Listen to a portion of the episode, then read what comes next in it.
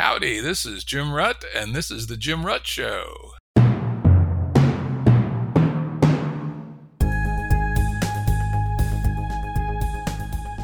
Listeners have asked us to provide pointers to some of the resources we talk about on the show.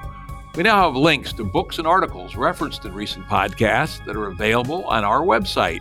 We also offer full transcripts. Go to jimruttshow.com. That's jimruttshow.com.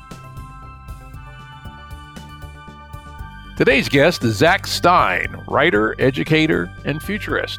He's working to bring a greater sense of sanity and justice to education. Hey, Jim. It's good to be back.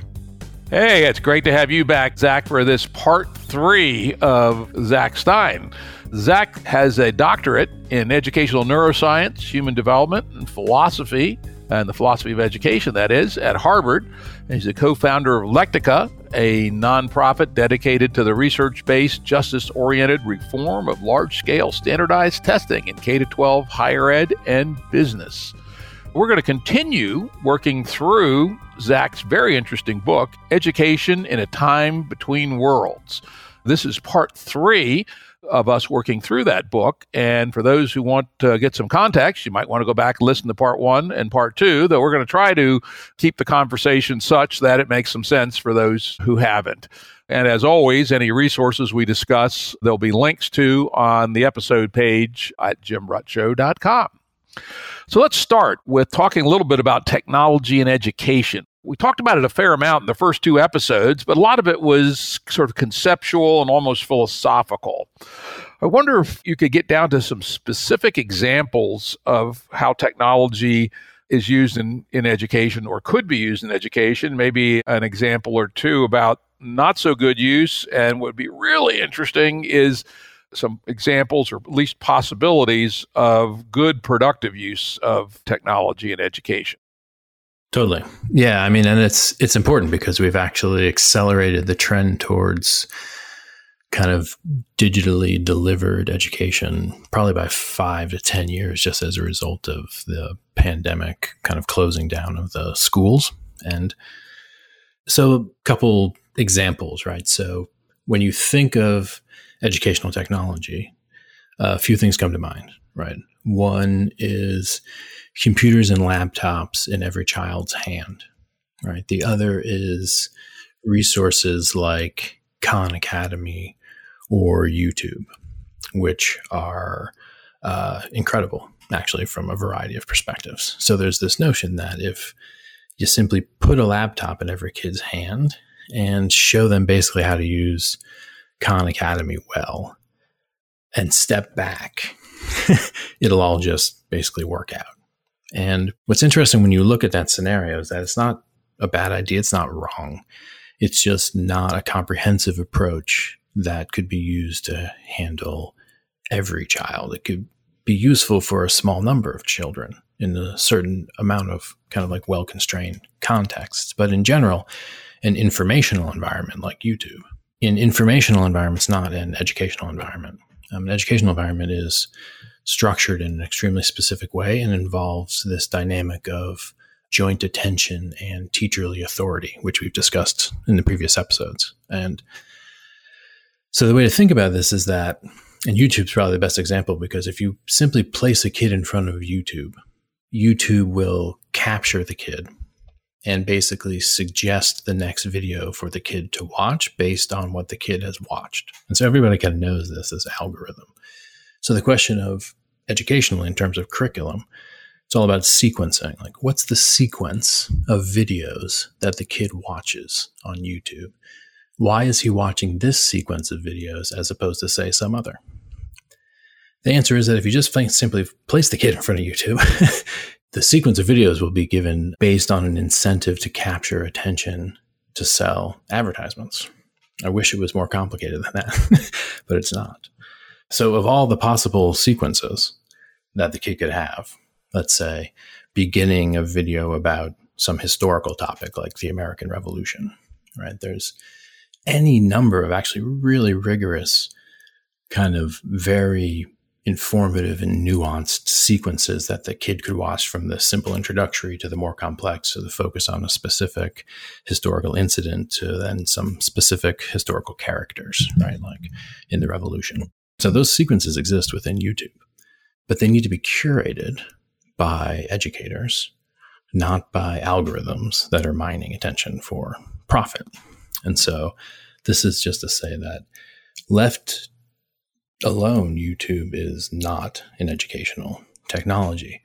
But with the right structure and a lot of discipline around screen usage, you can curate resources in some of these types of environments to craft uh, really rich sequences of exposure to a variety of media coming from places that you know even five five let alone 10 years ago just simply wouldn't have been available generally and that's the kind of amazing thing at this moment is that so much of it's there. So much of what we need for a completely decentralized and technologically robust and completely individualized education for every child is a lot of it's just sitting there at our fingertips.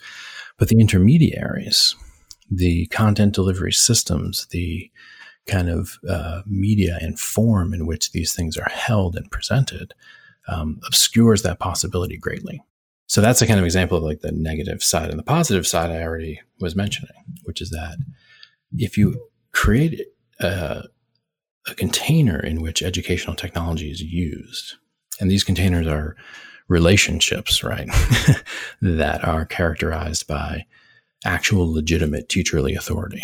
And for more on that, you can see, I think it's episode one, right? And that we spoke about teacherly authority at length. But the idea here is that, you know, technology is a tool. Uh, and you can have a relationship with a piece of technology, but it's different than the relationship you have with a teacher, right? Like I have a relationship with a hammer. I have a relationship with my car, but I would never confuse that relationship with a relationship I have with my wife or my, you know, dissertation advisor.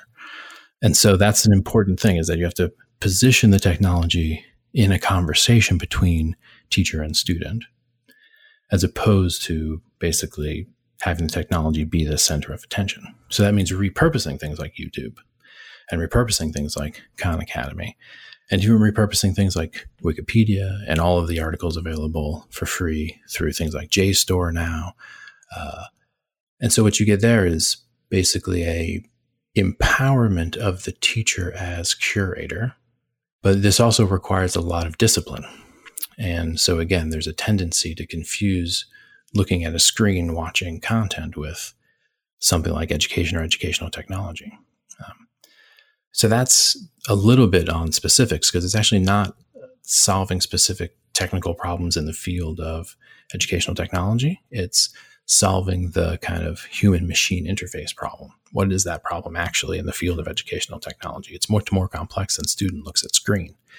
It ends up having to be this dynamic of teacherly authority in which the educational technology is is placed. So a YouTube rabbit hole, right, catalyzed by a kind of extractive algorithmic sequence through a set of videos that captures the kid attention is mm-hmm. extremely different than one or two videos placed before the kid followed with conversation amongst himself, teacher, and other kid. And maybe the conversation takes place on video conference, maybe not.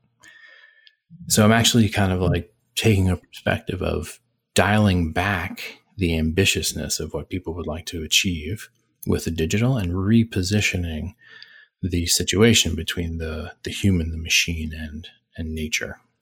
So I'll I'll pause there. Yeah, uh, that's uh, that's very clear. Actually, as I'm thinking it through, listening to you talk, as we talked about in the last episode, I'm an online product development guy at heart, product manager. If I ever had to actually have an honest job, that's probably what I'd have to do. And I'm thinking about it doesn't sound all that hard. You know, imagine a, an interface where the teacher can set a curriculum for an individual student, personalized, that's essentially a series of exposures to well curated by the teacher for the student, probably starting with a template for a kid of that age. Let's say it's the unit on the American Revolution.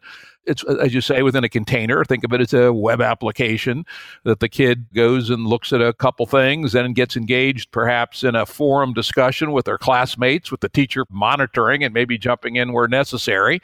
Then the piece you didn't mention, and I know this is of great interest of yours professionally, is typically the teacherly role also includes some assessment, right? did the kid actually watch the video and, and did they extract something at least semi reasonable from it? So, you know, let's say there's a good video on the Federalist Papers, right? Its role, the content in it, who the personalities were, etc.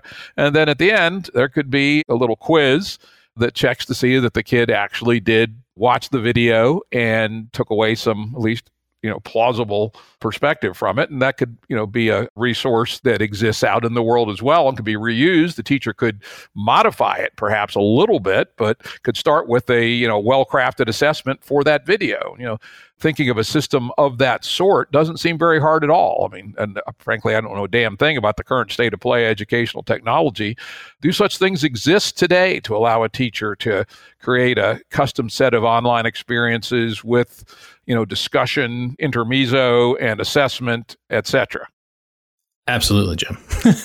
and that's actually like it's a growth market in the educational technology space. Are these very complex kind of like curriculum housing content delivery systems that also have ways of managing student assessment administration, student assessment scoring, grading. So there's a lot of these. Um, I'm not going to like kind of speak to specific ones because it's I don't know actually the current state, but I do know that the vision you laid out is one that was hit upon very early by, for example, Khan Academy, who has a system of basic kind of tests and quizzes that follow sequences of mathematic videos and other things like that. And so, you know, it's also worth noting that those same curriculum housing and content delivery systems that track uh, student grading and assessment and et cetera, many of them are wedded to actually very complex psychometric and um, user data backends, right? So it's not even that we want to assess kids, it's that we want to completely surveil them and the use of the technology, the school uh, mandated computer use gets tracked down to the mouse click. Same the same thing happens in corporate environments. and you're starting to hear some of this because everyone's working from home now. But you know, it's capable to have more or less almost total transparency through to someone's keyboard usage, uh, mouse usage, how long are they staying on different videos, things of that nature. So one thing we need to look at when we're looking at what you're speaking about, these types of um, kind of like apps that kind of like capture the entirety of the educational experience, supposedly, uh, is that they are, yes, subject to over metrification and uh, like big data saturation. And it's kind of like one of these things that tech does in general um, is that every affordance that might be uh, come it will be used. Any affordance of the technology that could be used, like the surveillance of students, uh, there'll be a push to do that. So yeah, it's just worth noting that there's a flip side to all of these profound possibilities within education as a result of the digital.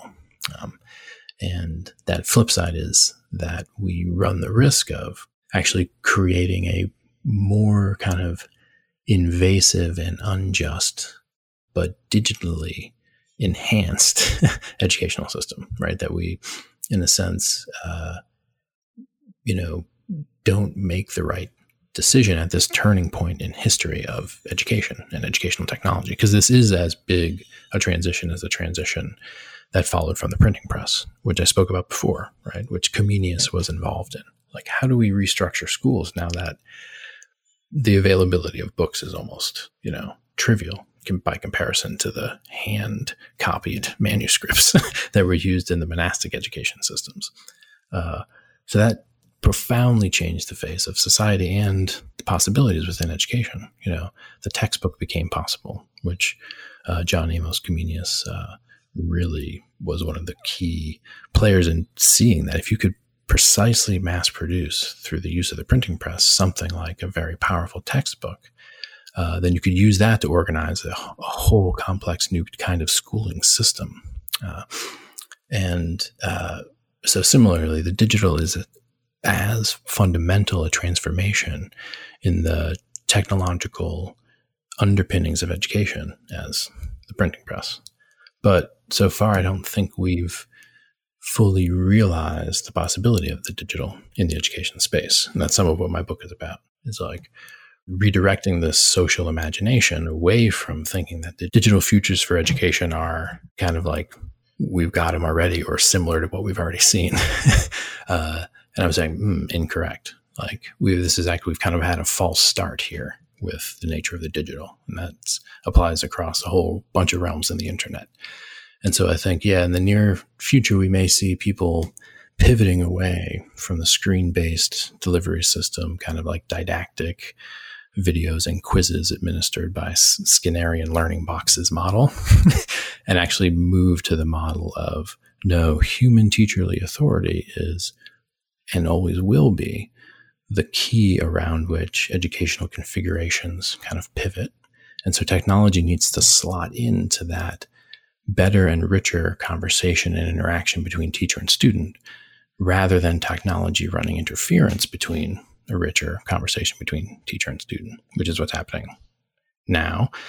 And that would also require curating the rest of the informational environment that especially young people, but all people are exposed to, which is, I spoke to this the last time we spoke, I think, you know, that's kind of one of the main effects now in socialization.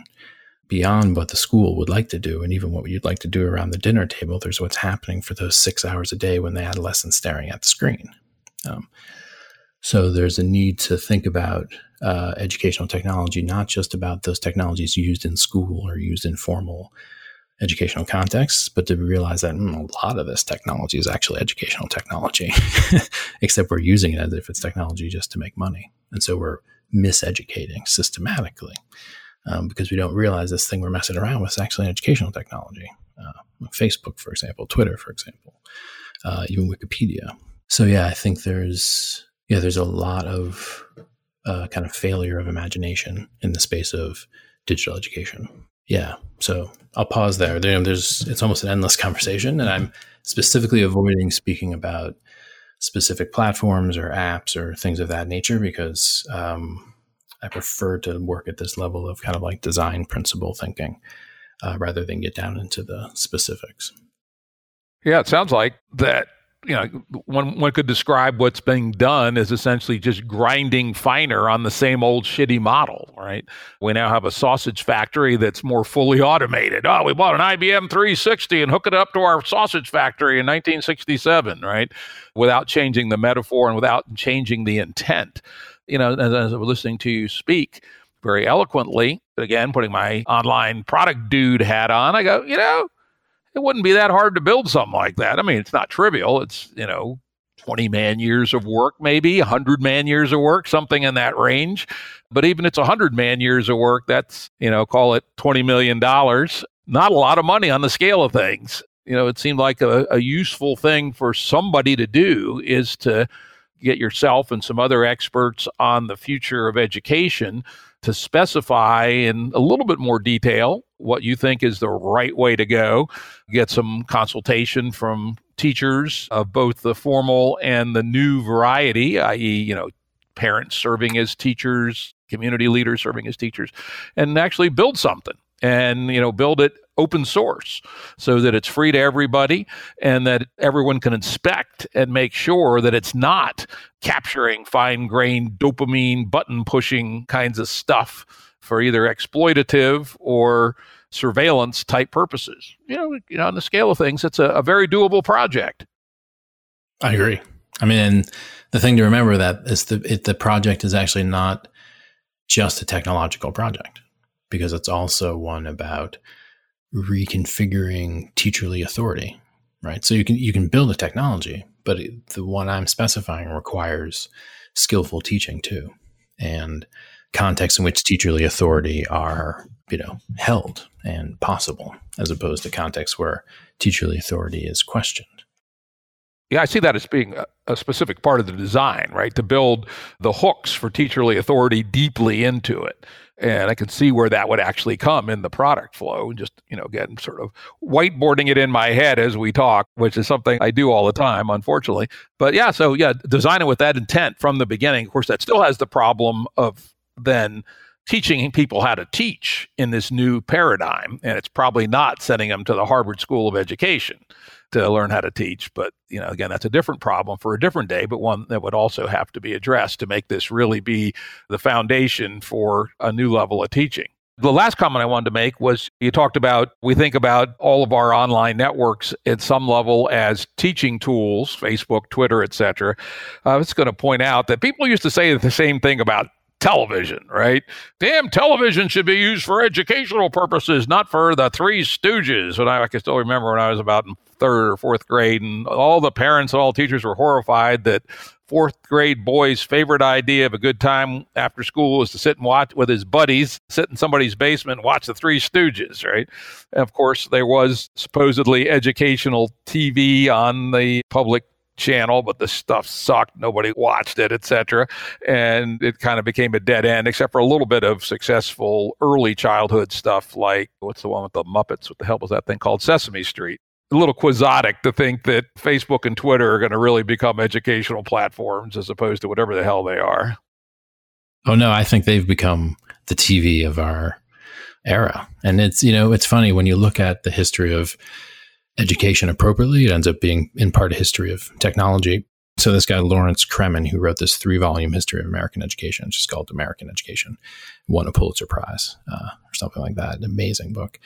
He looks at television, the birth of television, and you know, looking at the rhetoric around TV as it was rolling out in a kind of democratized way across America, the rhetoric around it was that it was the thing that would would accomplish democracy through education and kind of the the, you know the mass delivery of high level information and and culture. And so when I was reading that, uh, you could have actually like just taken out the word TV and put in the word internet, and it would have been almost exactly identical rhetoric today. Well, not so much today, but more like in the late '90s before everything kind of uh, changed a little bit. And so you had this sense that the internet was the thing that would accomplish democracy through the kind of dispersal of high quality information across the board. But what happened in television is the same thing that happened, incidentally, with the internet was that advertising intervened. and was like, well, you're not just going to give this stuff away, right? You want to use this to make money somehow. And, and so the whole notion that, uh, you know, brought to you by our sponsors, right, which began with radio, but then amplified up and through um, television. So it, it's again, it's you don't want to ever reduce one trend in technology, why it went one way to one causal factor. But the case in both the internet and television was that the potential educational use was seen immediately and then all of a sudden did not materialize in the way we thought it would. And in fact, then the arguments became that this is making us stupider. the thing that we thought was going to liberate us vis a vis new educational frontiers actually ended up somehow closing off access to education. Now we're stupider because of the television and the internet. So it's interesting. yeah, it is interesting, and in both cases, yeah, as you're right, it's particularly on the internet. I, you know, as I mentioned before on, on other episodes, I don't remember if I mentioned it in the first two episodes or not. I was involved in building some of the very earliest consumer online services back in 1980. A company called The Source, where we had most of what's on the web today. Literally, we had news wires, we had chat, we had bulletin boards, we had email, we had home shopping. You know, it was actually quite remarkable. But because of the cost of the technology at the time. It cost a $100 initiation fee and $10 an hour, right? And go, damn, who the hell pay that? Well, the reason tens of thousands and soon hundreds of thousands of people spent that kind of money because there was no other way to do it. If you wanted to participate in the earliest days of the online world, that's what it cost. And at that time, we were quite sure that we were doing, you know, work for goodness towards citizenship by just as you said, you know, damn, we had a copy of the Constitution online. We had access to all the bills in Congress. We actually went to considerable difficulty to gather that data actually through a third party and put it on our platform. And because of the fact that we were charging a fairly hefty fee, we paid those information providers actual royalties. And it seemed like we were doing the right thing. And of course, because people were paying serious money from a design perspective, it was not our job to hold people online forever because they'd quit. They get a bill for 800 bucks and you know if they don't quit their wife pulls the plug on them, right? And that used to happen from time to time. People people got addicted to the games. And so we specifically engineered the platform to get you the most value for the least amount of time possible. So you could get what you wanted and get the hell off. And so their interests and our interests were aligned at some level. But when you get to the world of advertising, it's quite the opposite. The game becomes very perverse. The game is to reel you in and keep you sitting there drooling for as long as possible, irrespective of whether you're getting any benefit or not. And so, as I have said before, if I were a dictator, God damn it, I would just flat outlaw online advertising, period because online advertising is way more pernicious even than TV advertising, which is bad enough. And the reason for that is because of what you've alluded to in passing and then in more detail in an earlier episode, is because they track every micro behavior. And then, even better, people don't know this, they also blend it with demographic data they bought from people like Acxiom, which has all your magazine subscriptions, when you vote, do you have a hunting license or not, what car you own, etc and they're micro manipulating you at an unbelievably low level. I frankly think it's goddamn immoral, and that if the citizenry really thought long and hard about it, they just flat outlaw online advertising. Totally. And you have to see advertising as a form of education.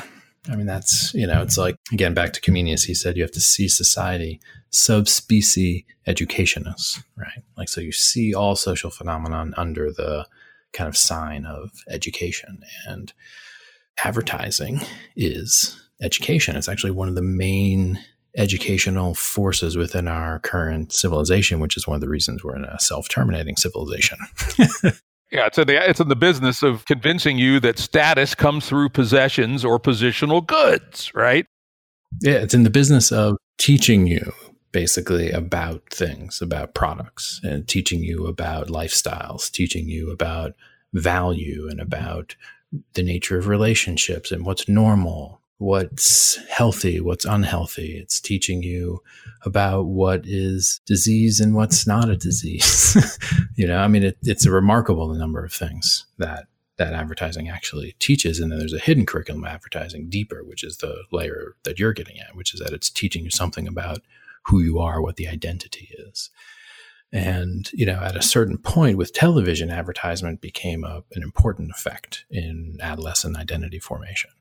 But when everyone had in the palm of their hand uh, an endless stream of customized advertisements, then I believe that we started to see advertising step into more fundamentally dysregulate identity formation than at any point prior. And some of what we're seeing now in the adolescent kind of mental health crisis is that it's that the main effect of their educational experience has in fact not been in schools from teachers or mom and dad but it has been something like this total saturation of their informational environment by advertisements or proxies of advertisements um, which is to say things that the advertisements work parasitically around um, and things that are indistinguishable from real life and advertising. So get that that's happening, right? That there are in the world of social media and actually in, in the real world, uh, almost guerrilla hidden advertisements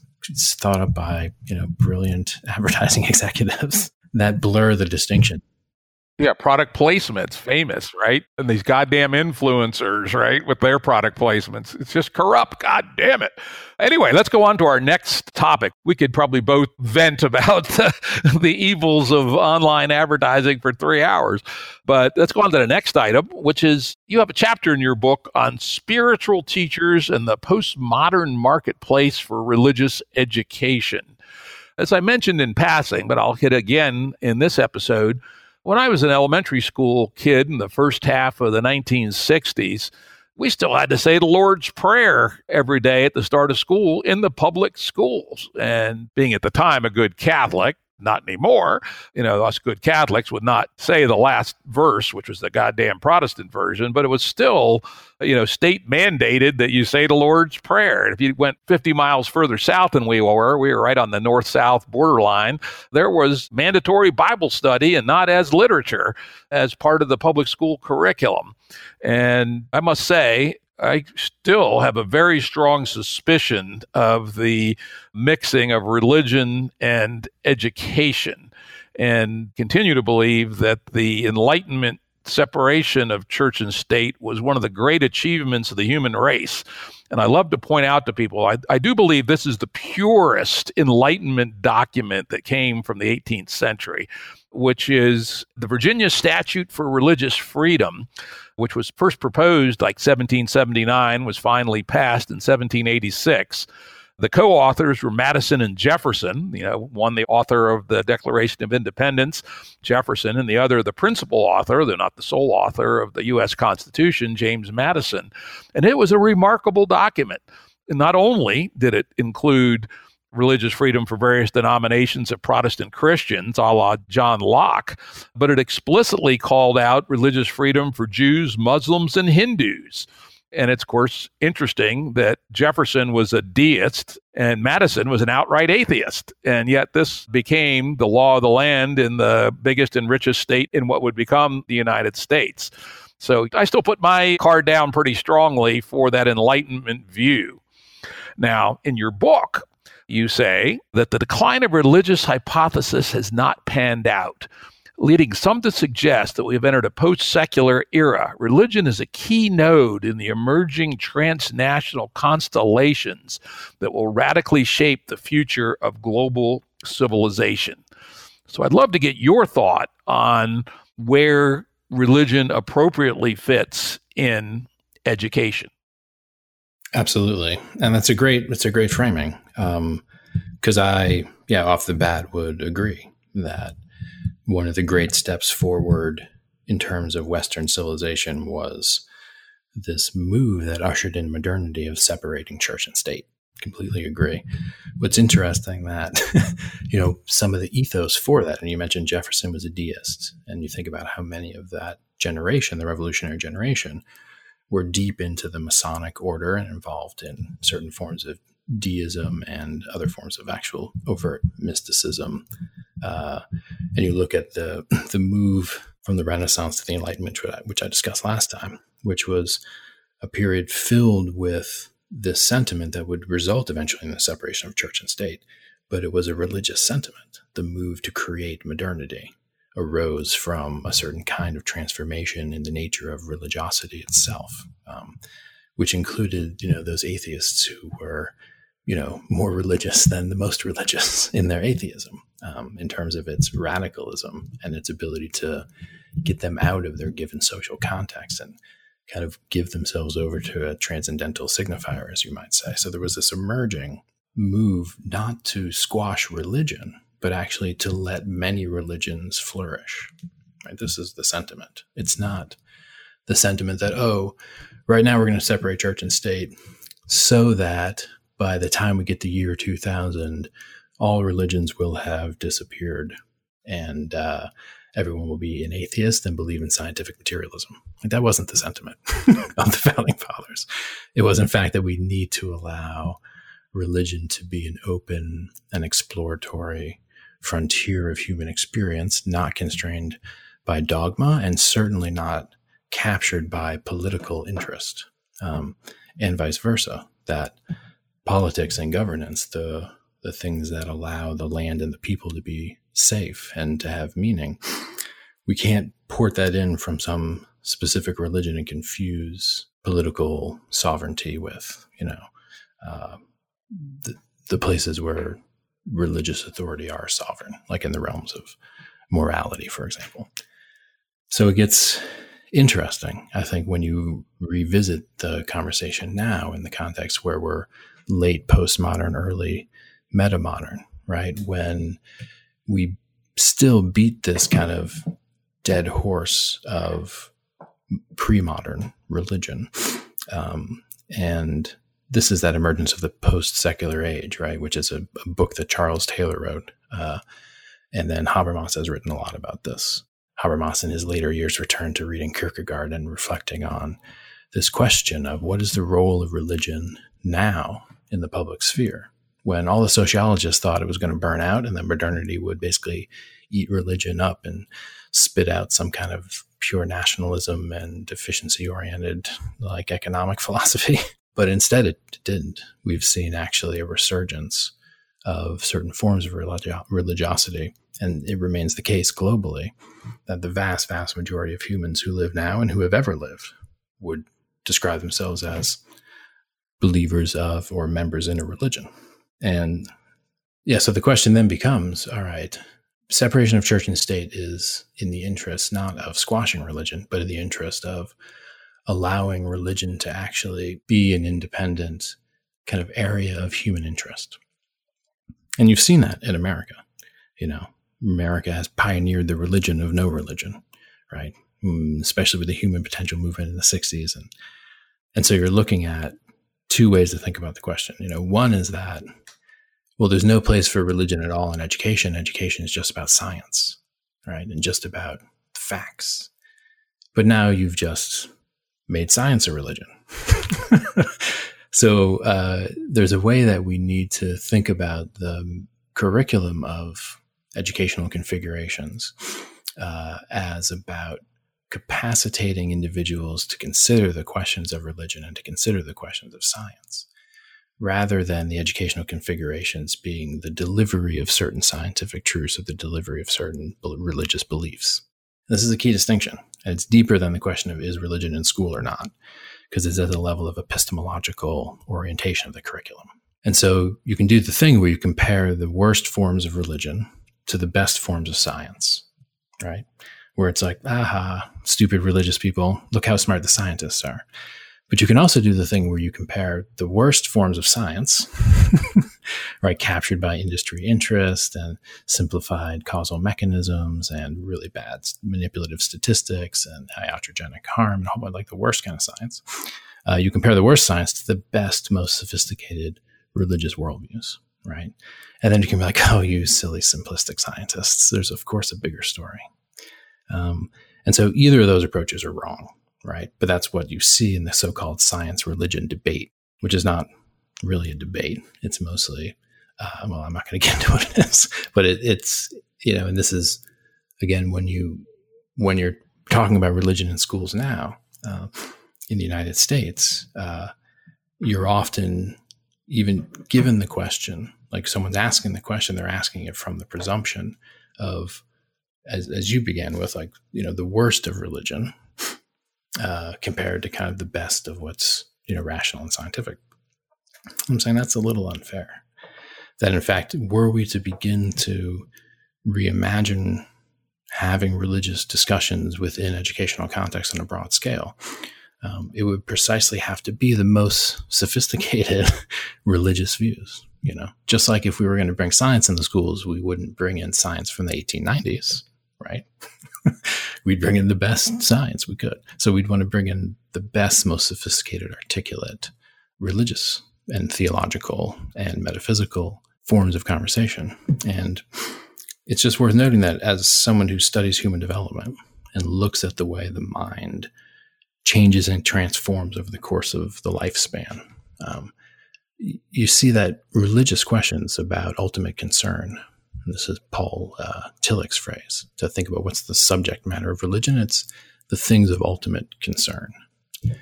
That these are perennial questions emerging within the human mind, and especially at certain ages, adolescence, for example. And so the need to have a place to resolve those forms and address those forms of kind of inevitable, uh, uh, inevitable questioning that's, I think, a responsibility as part of intergenerational transmission. And so, you know, there's, uh, I think, a need, and this is what I speak to in the, my book, a need to rekindle those spaces where we can discuss what is of ultimate concern, that we can have incredibly reasonable and articulate, com- complex, nuanced, scientifically informed conversations about those things that are of ultimate concern, right? Because if we don't do that, then we'll only get irrational fundamentalistic, kind of simple discussions about things of ultimate concern, right? Because it's as if speaking about those things at all is like spooky and the scientists aren't allowed to talk about them. Or if they do, they need to explain them away or do some hand waving. And at the very least, say the religions had nothing to do with explaining a good answer and that theoretical physics can or something like that. Right. So we need to actually resuscitate and revive. And as Habermas says, explore the untapped semantic potentials that are still latent within religious language. And he believed that those untapped semantic potentials still latent within religious language that they provided resources precisely quote to protect vulnerable forms of community life um, and so when you think about that, it's interesting. Like, you know, death and dying, classically the province of religion, for better and for worse, right? So much death and dying goes on in hospitals now. So much death and dying is hidden. So much of death and dying is not for discussion, for display. Um, and so this has become a vulnerable form of community life that we make any sense together about death, dying, um, and so that would be an example where it's like, yeah, what what do we say to kids about death? You know, like, hmm, uh oh. and then if the kid's watching the television and he sees people talk about war and he knows that there's nuclear weapons, let's say he's a 10 year old or a 13 year old and he's smart, and he's like, hey, what happens when we all blow ourselves up and everything's over? Right. And now the kid's just mentioned the apocalypse at the dinner table.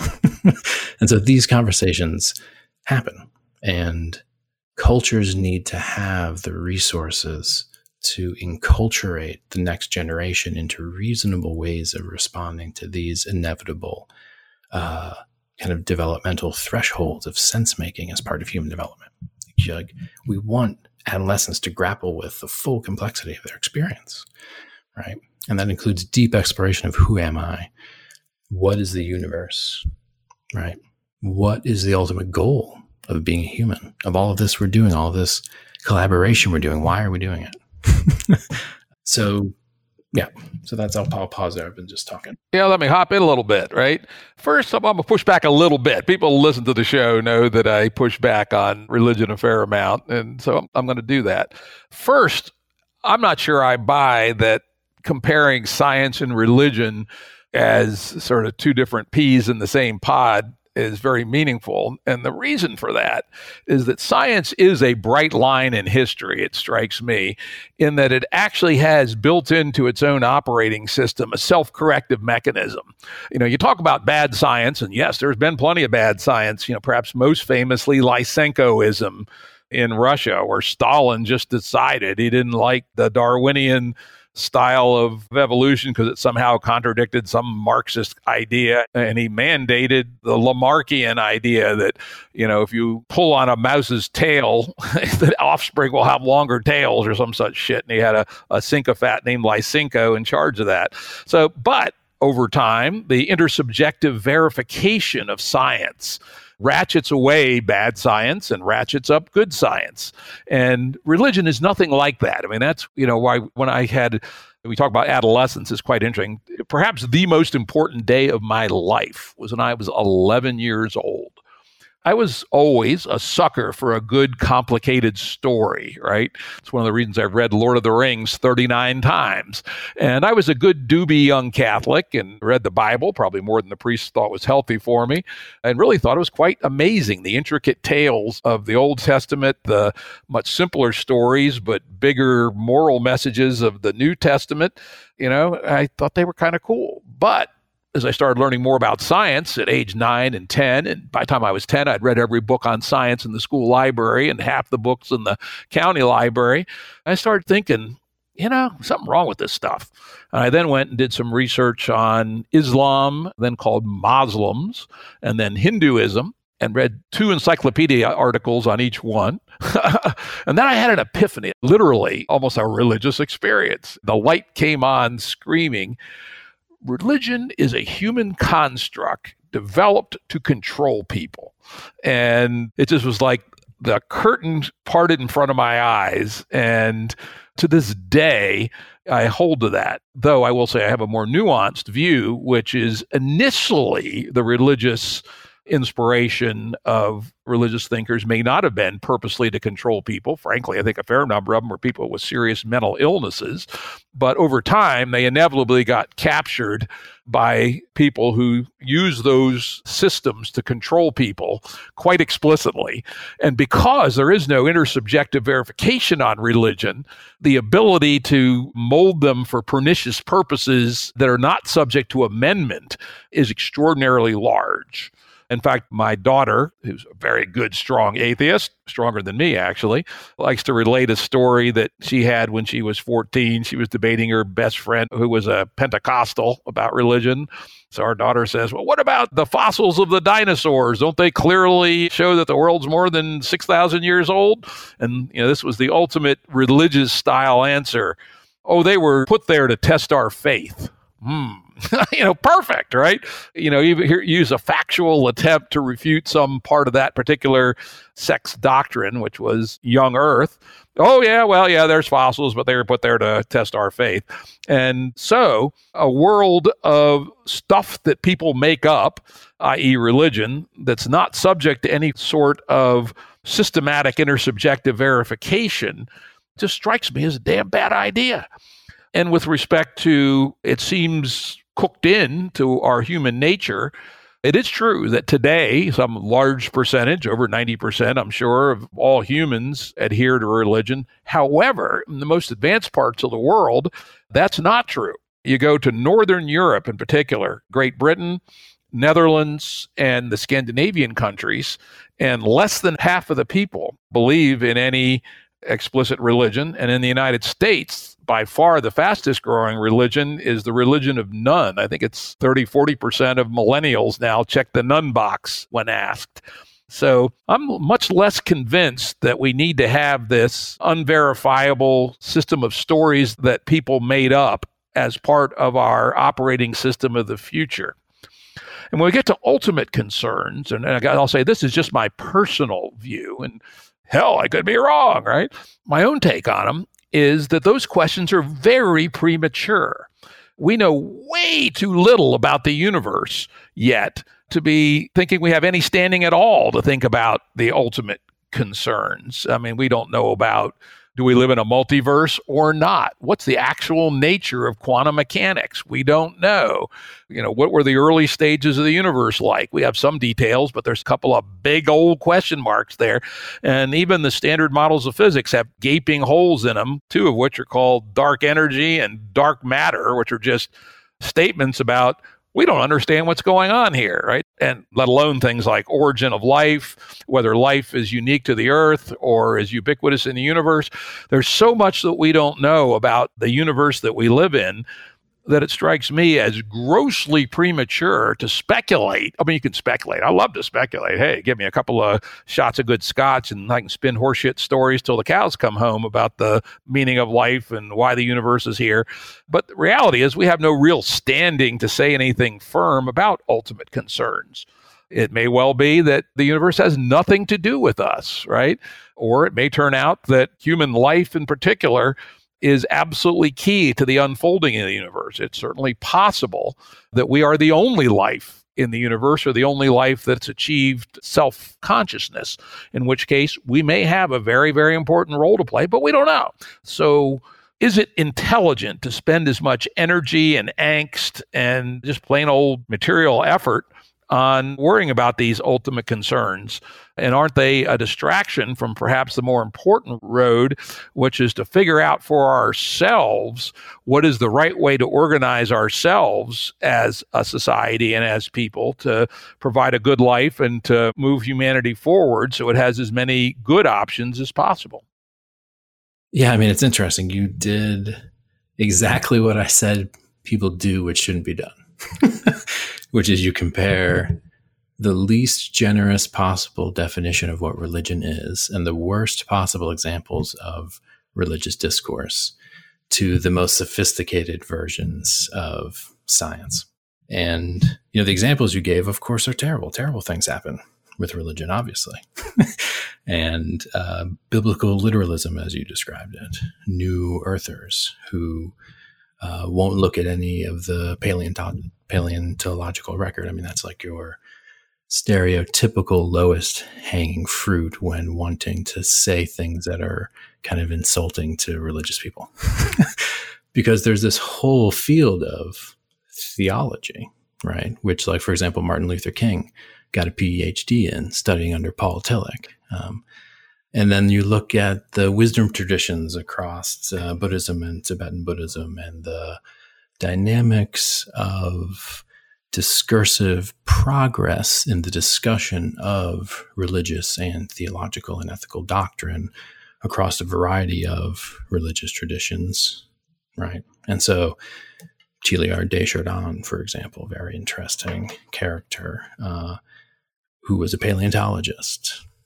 Um, and so I think there's a there's a tendency to stereotype and misunderstand religion and confuse it with its worst instantiations. And it's understandable because some of them are so appalling, uh, especially to you know modern people. But uh, simply understanding religion as something that's a made up bullshit story used to control people. I mean, I don't have to tell you that sounds like a very simple understanding of something that's been a rich, rich part of human culture since there's been human culture. And that this science that you love actually was a refinement of sentiments that began within religious context that had to do with a commitment to truth and a commitment to community, trust, and a variety of things that were actually at the backbone of modernity. So, yeah, so I would say to really have a conversation here, we need to get a sense of a sincere grappling with the intersubjective components of religious discourse, which Ken Wilber speaks to quite a bit, characterizing progress within religious traditions, like just like there's been progress within ethical traditions uh, and progress within scientific traditions, um, and that there are different levels of religious discourse and religious engagement, different degrees of maturation within religious practitioners in terms of the their ability to uh, work with religion as a set of practices and beliefs that is always evolving and growing. So yeah, I think so. There's that. There's kind of like, okay, you know, this would be me reminding the scientist that oh yeah isn't hasn't science actually become the thing that controls more people's lives than any other control system ever built by humans. Oh yeah hasn't science become able to roll out massive and damaging wars and uh, et cetera et cetera right? Um, and so it's like we could do that. Um, so but instead what i want to think about is what you said about the idea that the founding of religions actually was had by people with who had psychological problems, right? Um, and uh, and so this gets down to, to, brass tacks here because it's about uh, the nature of religious experience, and this is what I mean by grappling with questions of ultimate concern. Uh, what's the nature of religious experience? And by the way, we can talk about all the famous founding scientists who were crazy, but that's another conversation. Right. So it's like to say that the beginning of a tradition is problematized because the founder is crazy. It's like that's uh it's also a, a problem. Uh, the so yeah, so, have to grapple again back to Ken Wilber. There's a way of actually entering the the discourse again, which has been going on for many like thousands of years in some cases, entering the discourse of religious practitioners and getting a sense of what are the validity claims raised within the context of religious practice and discourse. Right, it's a technical question. Right, just like scientists raise claims of truth, facticity, etc. You know, the nature of the validity claims raised within religious practice and discourse. So, in, until we can have a sense of what that looks like and what a legitimate, valid sense of religiosity and religious experience is as compared to a illegitimate, irrational, poorly held religious experience or sense of religiosity, right? And so, just like in science, you can make a distinction between oh, there's good science and bad science, right? Which you were doing. In religious worlds, in the worlds of emerging spirituality, right? You can make a comparable distinction. You can sort the good from the bad in these domains. And so that's the first step is figuring out how do we do that? Just like with science, right? How do we figure out what's good and bad science? There's a way to tell the difference. And just like in religious communities of practice and discourse, there's a way to tell the difference between those that are pathological and those that are actually healthy. Um, and, you know, in again, protecting vulnerable forms of community life from encroachment by the control system of science. Um, right? The med- you remember we talked about the medicalization of academic underperformance. You can also talk about the medicalization of death. And so that's an example where how do we preserve the remnants of the life world from colonization by the largest control apparatus ever built, which is built by science? One way to do that is actually leverage this whole other lineage of human thought and cooperation. Um, and I'm not saying we are all going to the worst parts of religion ever. I'm saying we actually have to find the best, refine it, and actually turn it into something that is a growing and vibrant part of the culture instead of something that feels like a pre-modern remnant that's holding on. And so, yeah, so there's first you to even get into the science religion thing and even think about what it would mean to move religious and metaphysical and spiritual conversations into some kind of reasonable space within the education field. We need to slow down when we're thinking about, well, what is religion? and what is science? And come with the best of both of them instead of the best of one and the worst of the other. Um, uh, and again, the spirituality people and religious people do the same thing, dismissing science entirely, right? Moving into some weird post truth discourse that makes it so that there are no such thing as uh, even physical bodies and crap like that, right? So there's there's nutty stuff, and there's no denying it. But I think to have a uh, as dismissive a view of it as you did, I feel like it, it makes the conversation a non-starter. You know, it makes it so that it's like, oh yeah, Jim must not have ever spent much time actually reading really sophisticated religious texts, let's say in Tibetan Buddhism, or understanding the you know development of contemplative prayer by Father Thomas Merton or something like that. Let alone done years of religious practice or years of meditative work um, that would actually be what would be needed to weigh in on these validity claims being made by religious adepts. Right? There's another Ken Wilber point that it's like the scientist is like, hey, look, there's an amoeba there, and you're like, no, I'm not going to look through your microscope.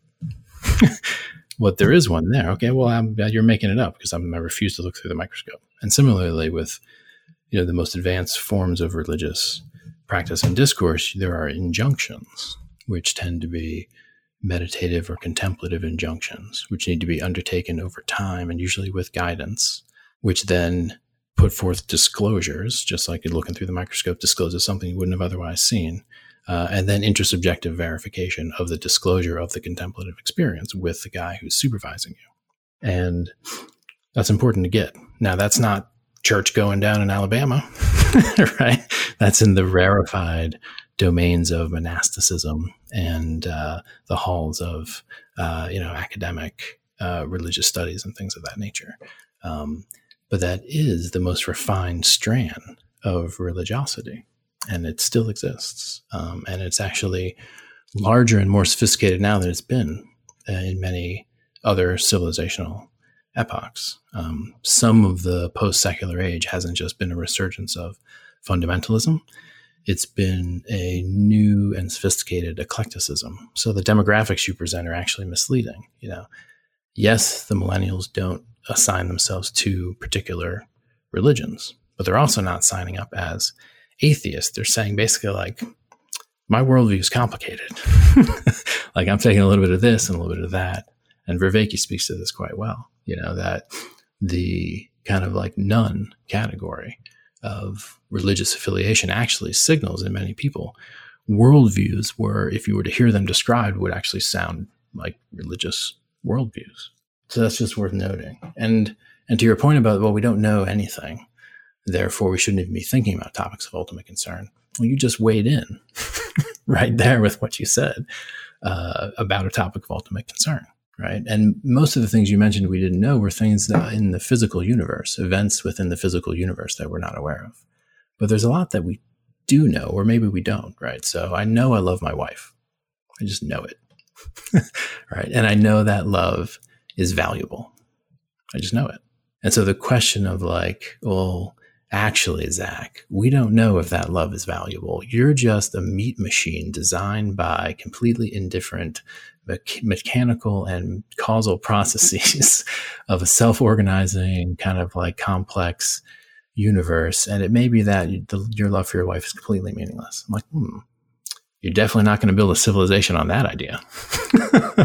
Right? You could probably build a civilization on the idea that love is meaningful.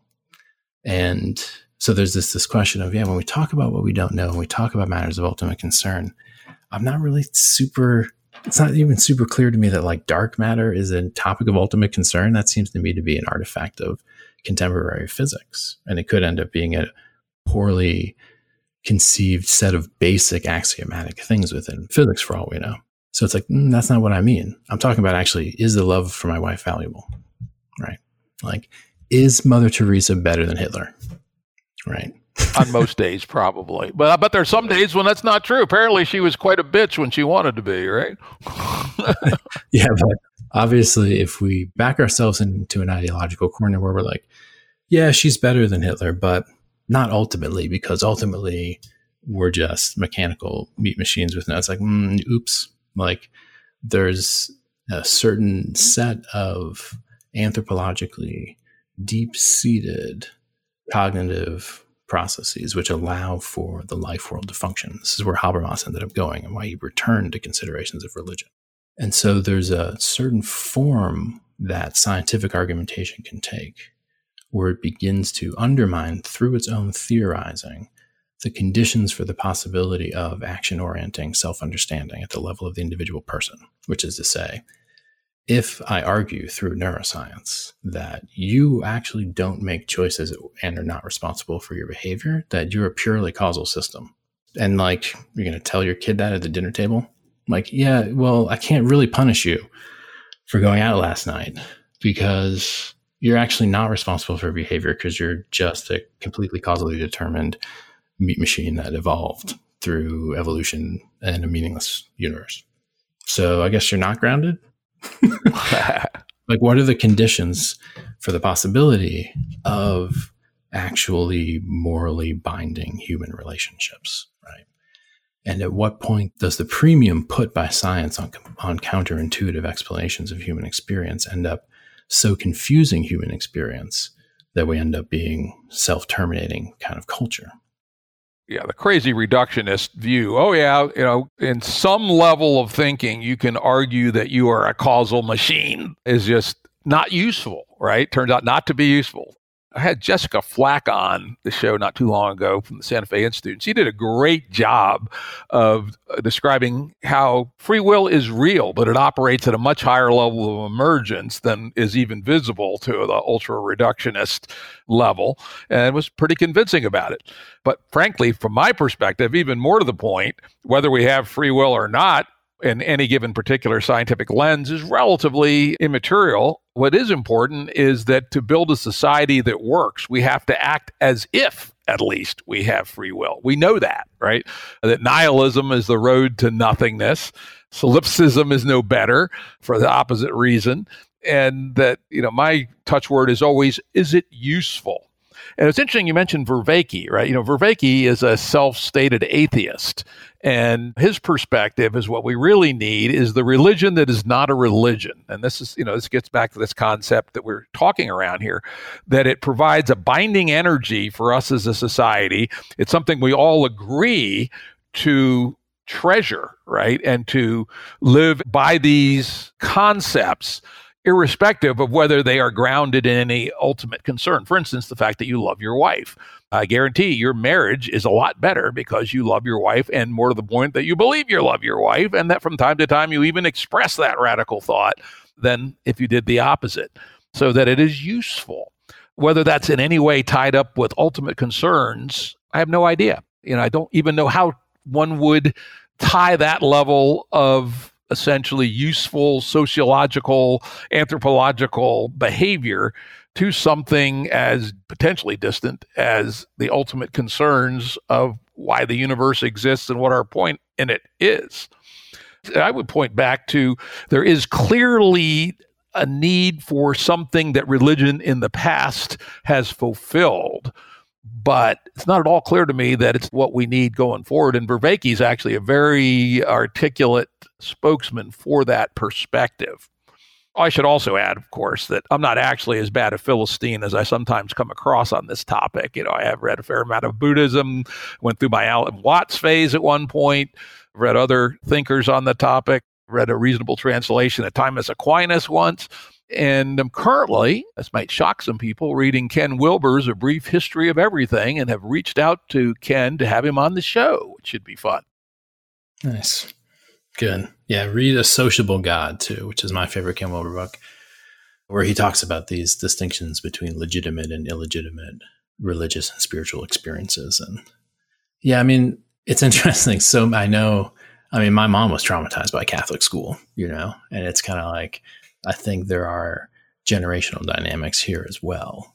The post war American Christianity seemed to be particularly traumatizing and drove a lot of people, I think, into forms of scientism and materialism that may not have actually become so drastic had they had different contexts of socialization in which to think about these kind of deeper questions, you know? And it's like, yeah, again, we would end up getting into a, a philosophical debate here, but the idea that love for my wife is useful mm, is that's phenomenologically doesn't doesn't land well, right? That in fact, if Megan believes that I love her simply because it makes our mean we fight less, maybe that's what you mean by effective marriage. And so we are again we're we're like postponing the question of what the good is. So it's like, oh, love is useful for the marriage, but you know, eh, that we've made we've undercut the actual meaning of love which is that I give it freely for its own sake, right? That I'm not instrumentalizing it and using you through displays of love to make the marriage go efficiently. But even then, it's like, well, what makes a good marriage? Just one where we don't fight? Like, I don't. So there's this sense of like, mm, no. Yeah, much deeper than that. We could, again, we could spend two hours talking about how we are animals who have regulatory systems of, you know, oxytocin and other neuromodulators, and something like love is imprinted in our neural makeup that causes when we feel like we're loved oxytocin to be released and that those are binding energies that help a relationship survive ups and downs you know. So there is a, you know I, we could go out for an hour at least on that topic alone. But let's get out here. We'll agree that at least at this point we have a somewhat different perspective on this because i do want to get to some of your other interesting ideas about religion which is that we in the West, in this post secular world, as you started to say, have now a whole lot of things that are religion or spiritual.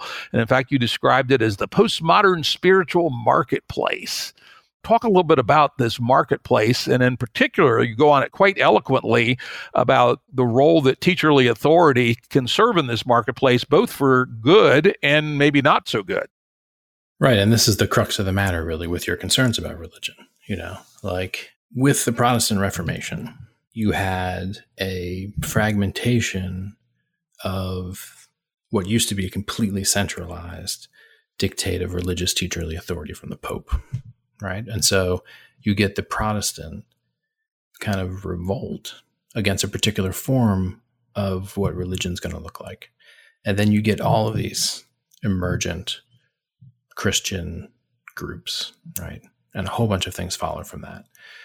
Fast forward to the after the end of World War II. you have a country in which that basic ethos of let a bunch of different religious flowers bloom, decentralized religious teacherly authority, and make it so that basically any farm boy who's got a Bible that he can start thumping can start a church, right? And you get the beginnings of what is now this new age spiritual marketplace. after the Civil War, there were several Great Awakenings. Uh, one even before that with um, Jonathan Edwards starting in Northampton. I think uh, I can't remember the exact dates, but there were two Great Awakenings in early American history.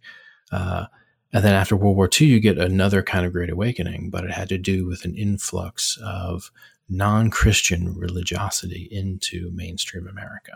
Um, but understand it was America that was already fragmented in terms of the way it understood teacherly authority in general and beginning to fragment all forms of authority because of basically, you know, the McLuhan esque shift into these forms of mass media that were occurring at the same time. And so it began in the 60s, moved through the 80s, and now we're seeing in our, in the past two decades, a flowering, I, th- I think that's almost unprecedented of new uh, religious movements and forms of kind of synthesized and eclectic religious belief and practices, where you get some individual from New York City who is uh, doing Buddhist meditation, but doing Hindu yoga, who celebrates Christmas with their parents and then claims to not belong to any religion, but you reads the Urantia book and believes in aliens. right. So like, okay. Like that's an that's interesting. Like that's pretty common actually. I think I know that guy, right? Right. So yeah, so you have this radical eclecticism in the United States for a long time with regards to what counts as a legitimate religious teaching.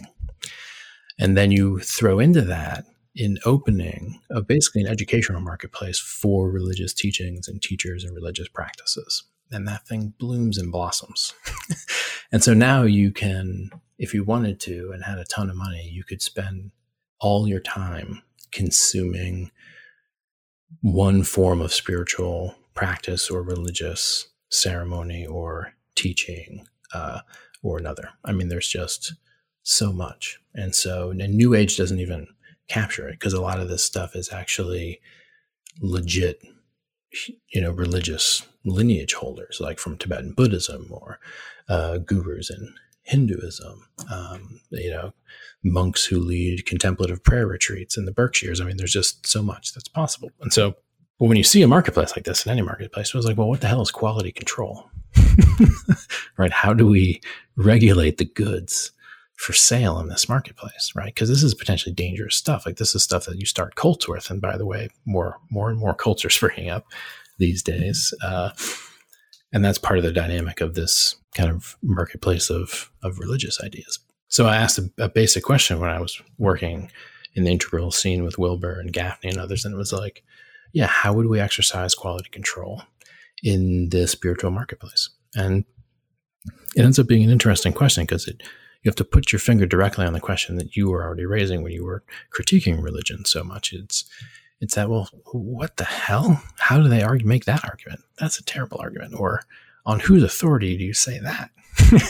right? And what about the authority of science vis-a-vis your so-called authority from the Bible? So it ends up being this basic how are we judicious with the consumption of religious goods? You know, you propose one really useful criteria of quality control in the marketplace of religious ideas. Are these ideas useful at all? right? Do they help us do the things we need to do as people? Right?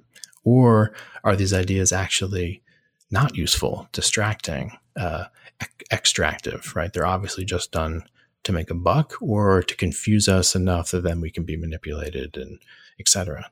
So I love your criteria of usefulness, um, but there are other ones, um, and I speak to it, you know, somewhat at length in the book, um, pulling upon Ken's work uh, and the work of other people who have thought long and hard about, you know, the way, uh, again, communities of religious discourse and practice have worked for millennia, and then thinking about the transformations that set in with modernity and looking at the emerging kind of non institutionalized religious forms that are innovating with religious discourse and practice. You have to look across all three of those because all three of those exist. Um, and you have to think about uh, the dynamics of teacherly authority in the context of religious engagements and spiritual engagements. Um, And so that's that's some of the way I frame it. So I'm not going to get into the details, but you know, it's you take a broad brushstroke and you start seeing just how much is out there. And some of the stuff is, as Habermas called it when he reviewed the scene briefly, you know, Californian neo pagan claptrap. What he called it, which is I don't know what that would have been in the original German. It's a good phrase. And then some of it is actually distillations of thousands of years of wisdom that would have been impossible to have found, let's say 10 years ago, 20 years ago. So that's what you have to get. It's like for the first time in history, all of the teachings from all of the major religions are available to the vast majority of people who are interested enough to find them.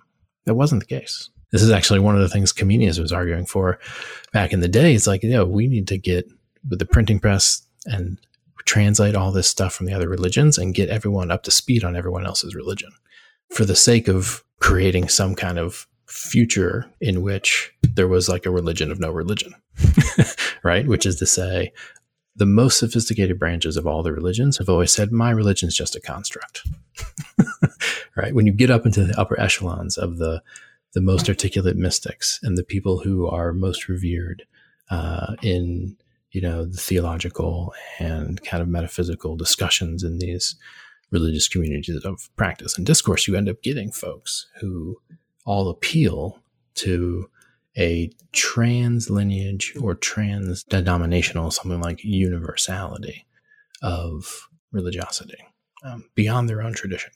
Um, this has been talked about It's the perennial philosophy, for example, uh, by Aldous Huxley, but it's been confirmed, you know, more or less repeatedly also in the cognitive developmental research that looks at uh, the development of religious forms of thinking. Faith reasoning it was called by uh, the great psychologist and student of Lawrence Kohlberg's uh, James Fowler, who wrote this book, Stages of Faith.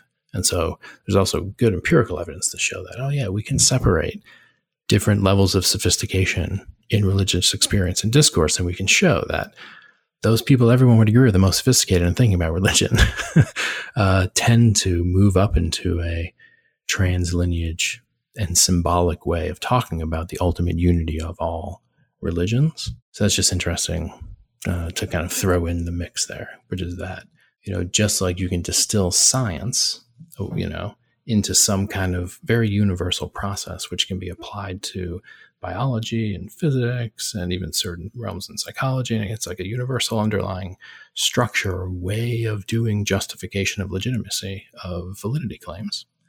So with religion, there ends up being some deeper structure. And this is what Vervaeke is trying to get at some deeper structure that allows us to uh, discuss and redeem validity claims in the domain of uh, religion, which again is a domain of those things that are of ultimate concern. Well, we got let's you know again we could talk about this one for two hours, but there's one last topic I'd really like to get to. Well, actually, before we do that, I'm going to steal three minutes from our last topic. You did write about one. I guess he's religious. I'm not 100 percent sure. That actually struck me as worth digging into. Somebody named Marc Gafni and his unique self theory.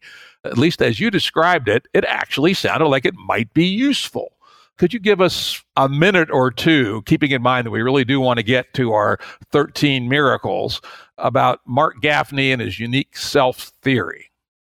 Totally. Yeah, I've been working with Mark for years. Uh, he's worked with Ken and myself, and uh, you know, Mark's a complicated and important figure within the contemporary spiritual marketplace. Um, he had in Israel for a time a large religious community and for a time the long you know the most popular show on israeli tv um, and uh, he's also subject to political uh, scandal and smear. And so uh, there's a lot of controversy about his character.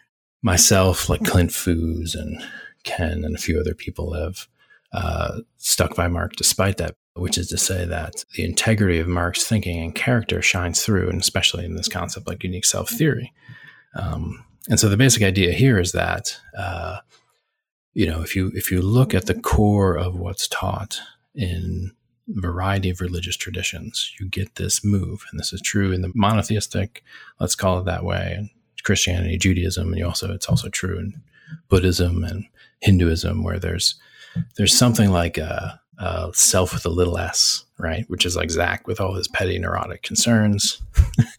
uh, but sometimes, if you do a lot of meditation or a tragedy occurs or something else kind of breaks the, the little Zak out of his comfort, there's an actual revelation in one's own experience, which is say, a phenomenologically, it's just there, an experience of like, whoa, self with a capital S, that there is a consciousness that's larger than little Zak, which is kind of weaves Zak into the fabric of everything. And so this is a kind of experience you might have on a meditation retreat, or sometimes people get it doing a lot of drugs, where there's a sense of like, whoa, my previous experience of self was completely limited and tiny. I am actually something more like all things. So that's self capitalist. This is your classic sense of what enlightenment is, right? That's that notion, the classic like Neo in the Matrix, like, whoa, like, and he's seeing all of the code of everything and his interrelation with everything, and like it's all one. Um, now, the problem is that that's not a useful idea from your perspective.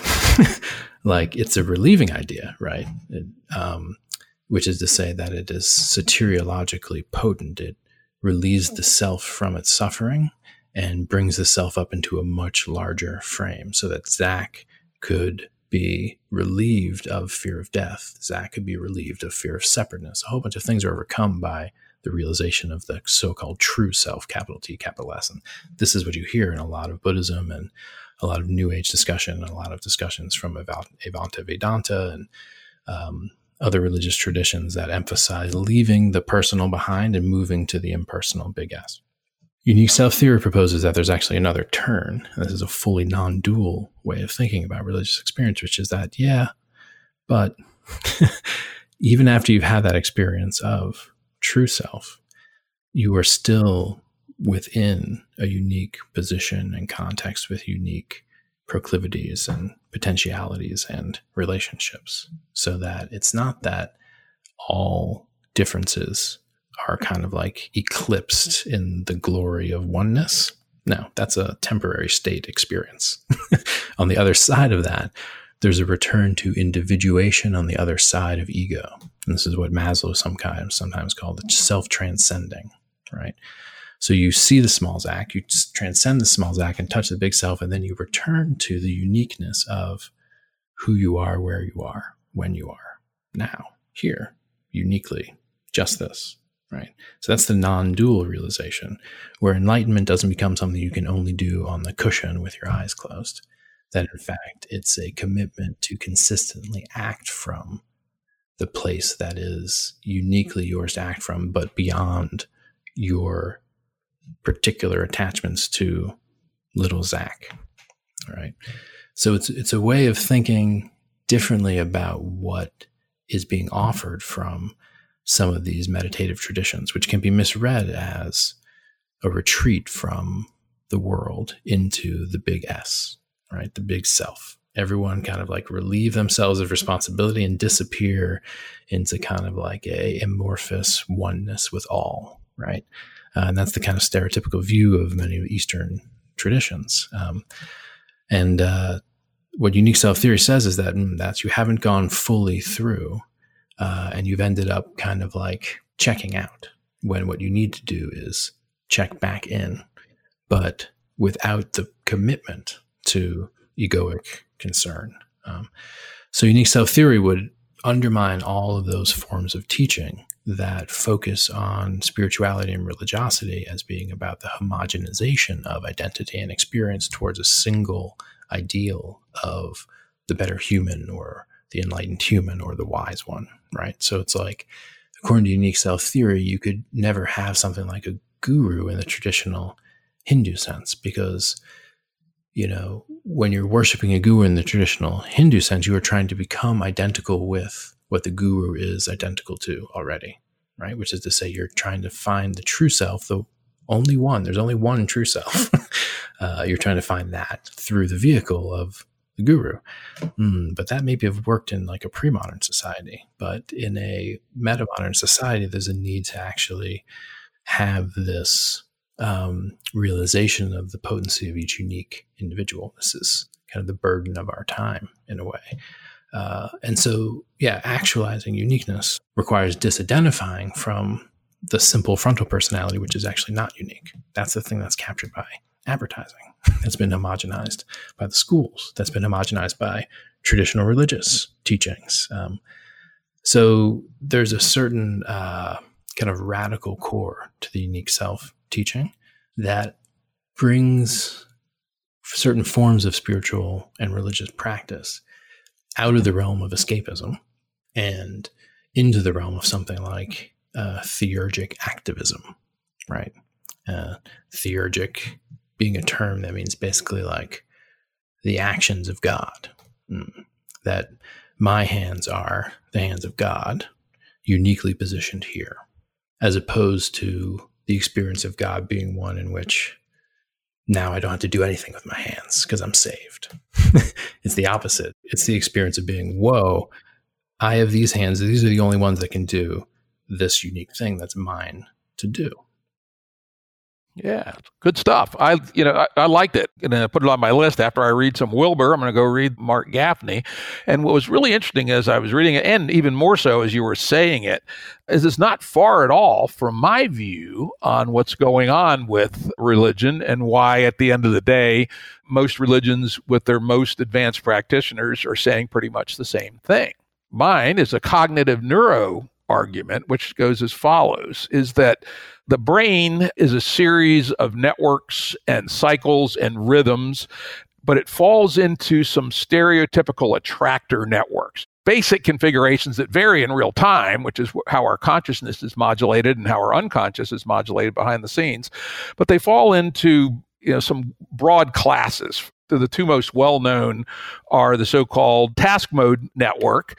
For instance, if you are doing a very a detailed task, is the pure example of the task mode network, particularly the first time you do it. Take, for example, when you were eight years old and you changed the tire on your bicycle when you got a flat tire, fix the flat you know, disassembled the gears, took the rear wheel off, pulled the tire off the rim, patch that you probably had your father show you how to do it or your older brother and put it back together again. That's classic task mode network. The other very well known big network is called the default mode network. And that's where you're daydreaming, just sort of spacing out. We'll also say it's the network that you fall into in the earlier or lighter stages of meditation. But there's another network, which I call the mystical experience network you know, we talk about having mystical experiences. I've had plenty of them right? I've done my share of acid and other hallucinogens, some of which you've never heard of, right? And so I've been to the mystical network. And I can also do a really cool thing, which freaks people out, but I enjoy it, which is I can produce a 10 to 30 second ego death state easily. Uh, just do it on demand. In fact, I did it on a Zoom call with five other people actually on Monday, and they're going, holy shit. And I was literally gone for 25 seconds. So they tell me at least. And I believe that that is a specific but hard to reach attractor that is of a qualitative equivalence to the task mode attractor and the default mode attractor, and that a powerful personality, and this is where I kind of resonated with Marc Gafni, a, a personality that is complete has access to all three modes. You know, they have access to the mystical experience mode, the default mode for just sort of musing and cogitating, and has task mode when it's time to do something. And that that's why at the end of the day, all the religions look alike because they're essentially roads to make it easier for at least the adepts to put themselves in the configuration of the mystical experience neural basin of attraction. Hmm. Totally. I love that theory. you know, and so it's like, you're not an atheist. Because, like, what? Because what's the value of the mystical network? Like, what's the value of what's revealed within your mystical network? Right? Because that's the real question about the legitimacy of teacherly authority based upon access to the mystical network. Um, and the religion said that the mystical network reveals something at least as real as what the other networks reveal. You just can't pretend that what's revealed in the mystical network can then be actualized or understood in terms set by the other networks, right? So it's like you see in the mystical network something like this incredibly precise geometrical temple of light, right? Now, does that mean you need to actually build that thing in the desert to secure your immortality, right? This is what the Jungians would call literalization. And the answer is no. right? There's a way to relate to the knowledge revealed in the mystical network, but you can't make that knowledge kind of strictly isomorphic with the forms of knowledge that are revealed from the other networks. Um, and so this becomes about, and this is why it's good you're reading uh, Wilber, because he talks about this at length. You know, what are the different varieties of religious experience, right? To use William James, who would also agree with your is it useful, right? He ultimately says, well, God is the most useful concept we have. That's why it's true. But he also did the first really good, I think, rich social science research on religion, which is that it remains one of the most famous books taught in religious in religion departments, which is the varieties of religious experience. Um, uh, you know, I think Principles of Psychology was published in 1890. And so I think varieties of religious experiences right around the turn of the century. And he just simply interviewed people who had consistent access to your mystical network and just got them to tell their stories of their experience and what that experience did, how it shaped the rest of their lives. And the basic finding was that, and Maslow found the same thing with the people who had consistent access to the self transcendent form of identity, which was that those people who can consistently have these kinds of experience where they kind of plug into the mystical matrix, they consistently had lives that were uniquely dedicated to to good ends. And this was James's final kind of verdict was that you know some forms of religion end up being tyrannical, but the forms of religion that are based upon giving people direct access to the mystical system, those ones actually provide people with lives that are more meaningful kind of socially beneficial, uh, compassionate, full of joy, and things of that nature. Seems reasonable to me. Yeah, so that was that was good to kind of bring it back to that because here I think we're finding some some agreement. Yeah, yeah. I, I wouldn't I wouldn't call it religion. I would just call it cognitive neuroscience. But maybe the two meet somewhere deep enough. They must. It's possible. Well, I'm open-minded. I am an empiricist, right? When I find the evidence, and I'm, I'm looking forward to learning more about. I've read about 40% of Ken Wilber's book, and what I love about it is how amazingly clear it is. I mean, you know, so many books on these kinds of topics are full of what I'd call hocus pocus, right? But Wilber is clearly attempting to be as clear as fucking possible, which is actually great. So you can actually assess what he's trying to say without having to decode it.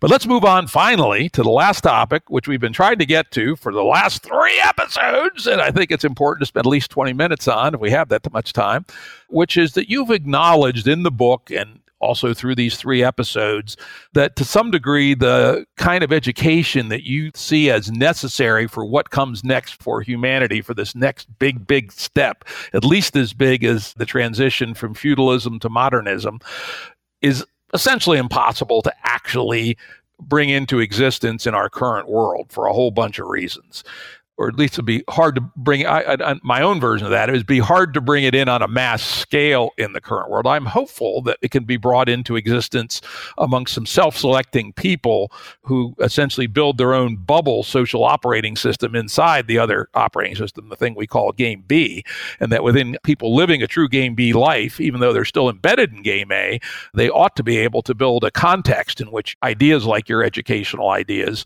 are possible, but probably not possible for the masses. And you acknowledge that. And what you say is what's needed are 13 social miracles, which are remarkably close to some of the things that we've talked about in our Game B world and other people talk about in other areas of what I'd call the good attractor, what comes next in terms of the evolution of the social operating system for humanity. So, if we could spend just a couple of minutes on each one of your 13 social miracles. Is that does that work for you? That works great. Sure. Now, I don't know about Zak doing a couple minutes on anything. That boy likes to talk. I think the best thing to do is actually to to read them all at once, uh, and then go through so that people get the full gestalt. Because really, it's not about one in isolation from the rest. They all come together in a kind of constellational unity as part of this kind of thought experiment, basically. Um, so yeah, I think the best procedure if you were to read all 13 and then I can speak about the nature of the social miracles in general and then get into particular ones that you find most interesting. All right, let's do it. Number one, debt jubilee for students and nations. Number two, basic income guarantee. Number three, integral decentralized social safety net. Number four, democratic governments, workplaces, and schools. Number five, public regulation of investment and finance sectors. Number six, legal and economic systems that value the biosphere for its own sake. Number seven, renewable and inexhaustible energy. Number eight, reapportion of the land, agriculture, and geography. Number nine, total planetary demilitarization. Number 10, mutual respect between major religions of the world. Number 11, absence of oppression based on race, gender, sexual orientation, etc. Number 12, universal de-alienization and rehumanization. And number 13, science and technology in the interest of the human. God damn, where do I sign up for that? the future, Jim. Let's build it together. We got to build this sucker. Right. yeah, this is uh this is what has been called by people like Roy Bhaskar, uh, you know, concrete utopian theorizing. And these came to me actually, you know, it, it took a while for all of them to finally congeal into the 13 but the way they're the way they're put in the book is like you know what are the conditions for the possibility of a of a actually humane educational system right? Because everyone asks me usually like you know well what school should i set my kid to? What's the best what's the best school? You know and the answer ends up being well the school's not the main effect first of all the whole social system surrounding the school ends up determining what takes place in the school, if what the kid got from the school is going to be useful afterwards. And there's a whole bunch of things that make the school actually not the focus of attention when thinking about the educational potentials within a society. Um, so this is about actually thinking of all of society again, subspecies educationists, which means thinking about all of the reforms we could make, including reforms to the finance industries and reforms to healthcare and reforms to geography and other things, all of those reforms actually have an impact on the process of intergenerational transmission. That everything we're doing has education at stake. And if we if we want to basically respect the possibility of the human as revealed, let's say, by the most sophisticated communities of practice and discourse and religion, right? Like the true potential of the human. if we want to find a way to get that through, like to get that reliably in an, in an educational configuration, then we're going to actually have to reconfigure society itself. Um, and so, what I was trying to do with this 13 social miracles was just actually list off those things that are need to be part of what we're concerned about if we're really concerned about educating the next generation. Um, and these are also kind of structures and systems that are sometimes seem to be far from education, but that actually get right up and intimate with educational experience. And the, the basic income is one of the greatest examples of that, where, you know, so long as schools are preparing you for the wage labor market, then schooling can only be so much, right? That right now we there's a basic confusion and has been for a long time of schooling as job training. That the goal of the school is to basically get you in a position to be entering the wage labor market at a certain level. Now what that means is that we're drastically limiting those things that people pursue within schools because the overarching concern of schooling is the eventual entry into the labor market. But imagine the labor markets shifted drastically like because there was a bunch of automation right or because there was a pandemic that destroyed all of the service industries at once and only a small percentage of them could reboot. So you end up looking at a much smaller labor market and a much larger group of people who could understand themselves outside of the context of wage labor. And this is um, this is, you know, it's not historically unprecedented because before the capitalist world system emerged at the end of the long 16th century, uh, the category of wage labor didn't really exist nearly as much, if at all. And if you if you look back into other, uh, you know, more ancient civilizations, you know, this notion of the wage laborer is a specific thing, and it's going to become less dominant. Uh, it already is. People are predicting it. So now imagine a school system that runs where the main overarching concern of the school system is actually not preparing you to get a, a job, but preparing you to make good on something like your basic income, right? And but you ha- that only works if you've at the simultaneously if you've also reformed the finance sector, right? Because the basic income guarantee could actually make it so that these people are then preyed upon by the finance sector, or the whole thing couldn't work because of the needs of what's happening in the echelons of international banking. So you have to reform the entire monetary system, actually do the basic income guarantee, and the nature of banking needs to change, the nature of currency needs to change, or else that won't work. But then you also have to make the energy renewable because if you release a whole bunch of energy in terms of money into people and empower a bunch of economic agents with better schooling and a basic income, then you could just drive consumerism and, uh, you know, like a whole bunch of other dynamics that would tax the energy grid to the point of escalating our already self terminating mode with energy. So you need different energy. Uh, and that's of course related to the ecological question, right? So you, so the whole point is that there's this constellation of interrelated, huge systemic things that at the end of the day boil right down to that kid in the chair in the school. And so the social miracle is, is not an attempt to say, hey, I figured out how to do each one of these. It's not that. and it's not even saying like, this 13 is the set that is necessary and sufficient for civilization to work for the next 15,000 years. Like, it's not that. It's, it's a thought experiment. And it's saying, if you really want to think about education, this is the level at which you need to exercise your imagination.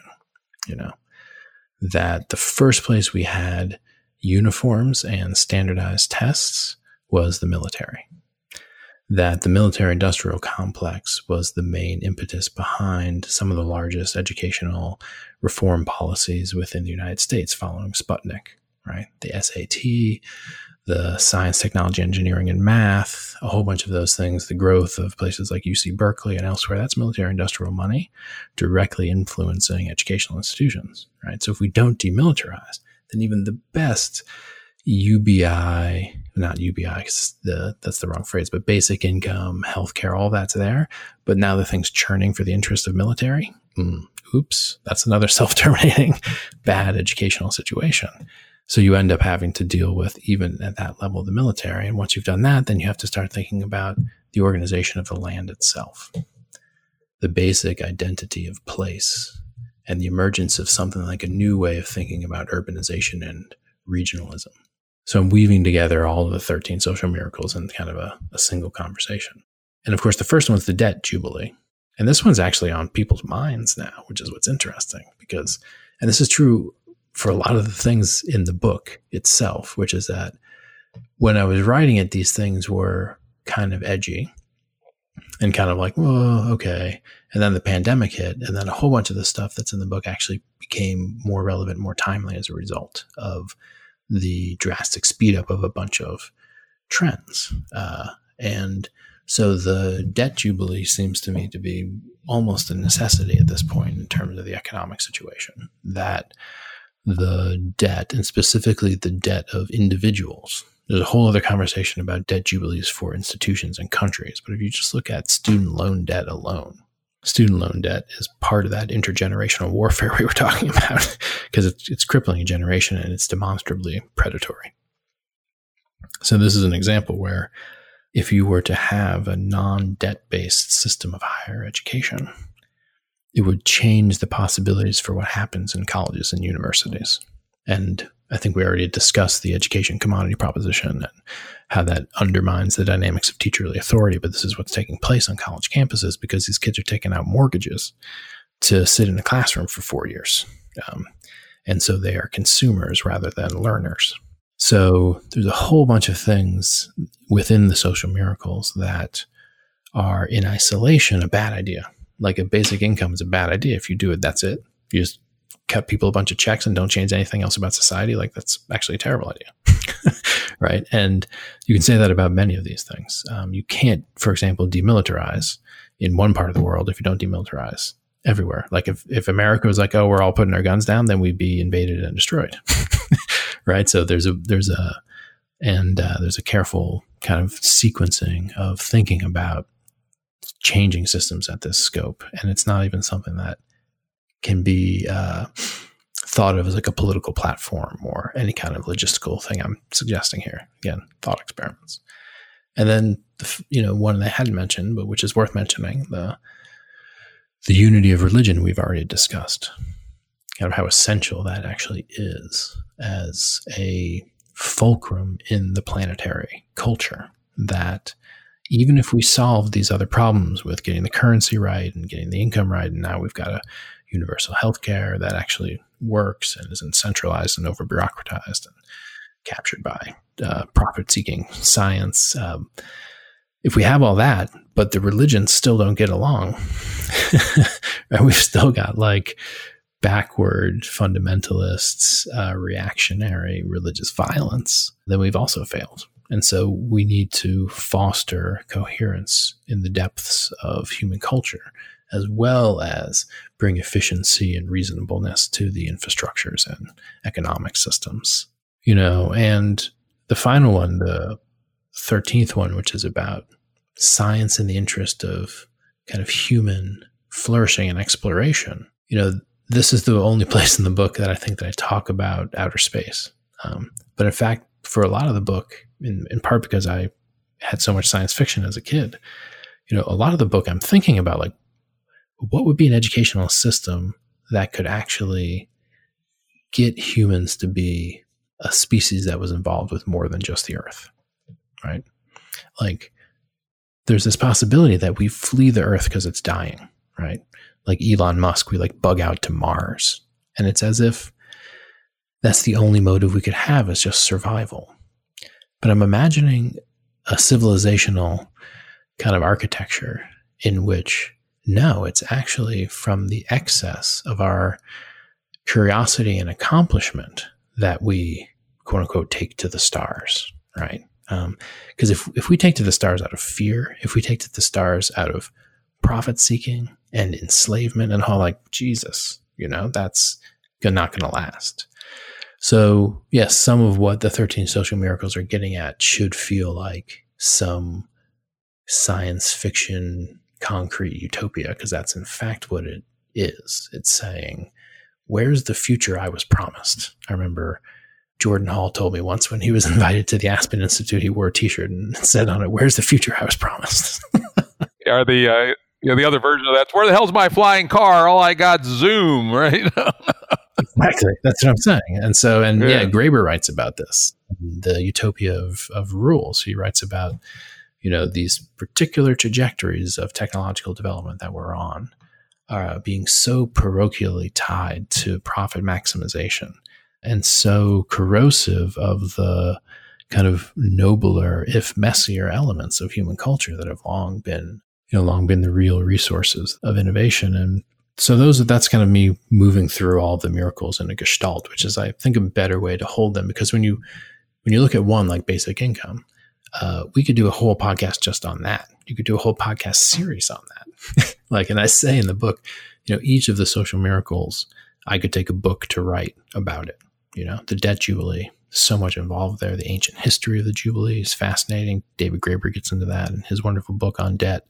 Uh, and then the actual financial apparatuses and mechanisms that could allow for this kind of massive financial rearrangement. I mean, there's so much to discuss there. Same with the unity of religions and the new forms of urbanization and regionalism and agriculture. So, by no means am I covering that stuff comprehensively. What I'm trying to do, in, in a way similar to what Ken Wilber does, is just put a bunch of things next to one another in very clear language so that something like an aha occurs where the social imagination is now sparked in a new way.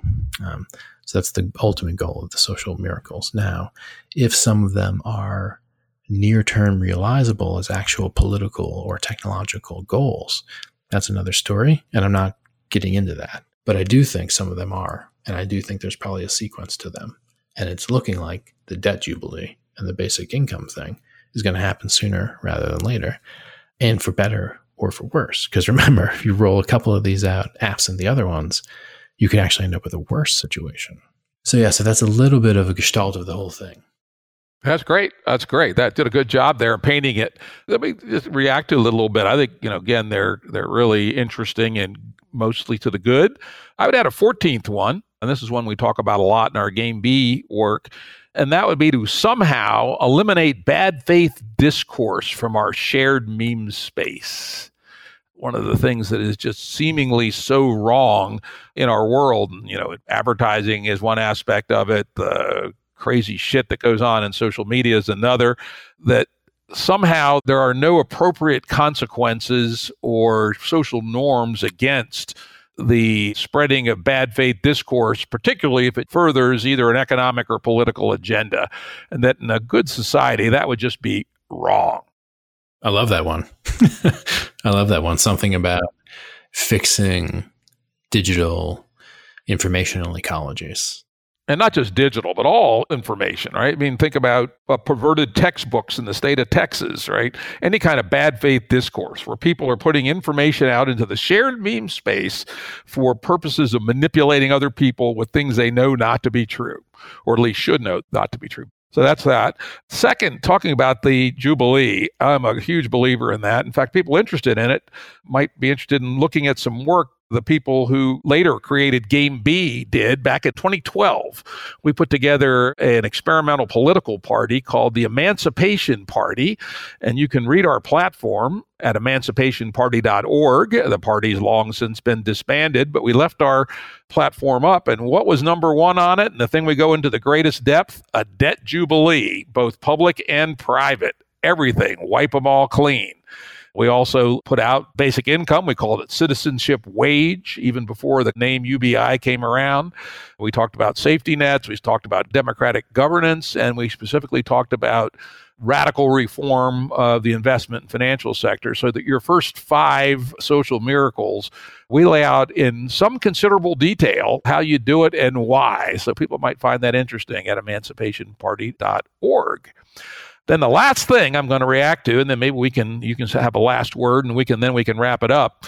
Is I was very taken to heart by your discussion about going out into the universe and how going out into the universe as a lifeboat strategy is you know about one of the worst attractors I can possibly imagine right? A few rich fucks are going to, you know, head off to an asteroid. Turns out Mars is probably not the answer. An asteroid's probably better.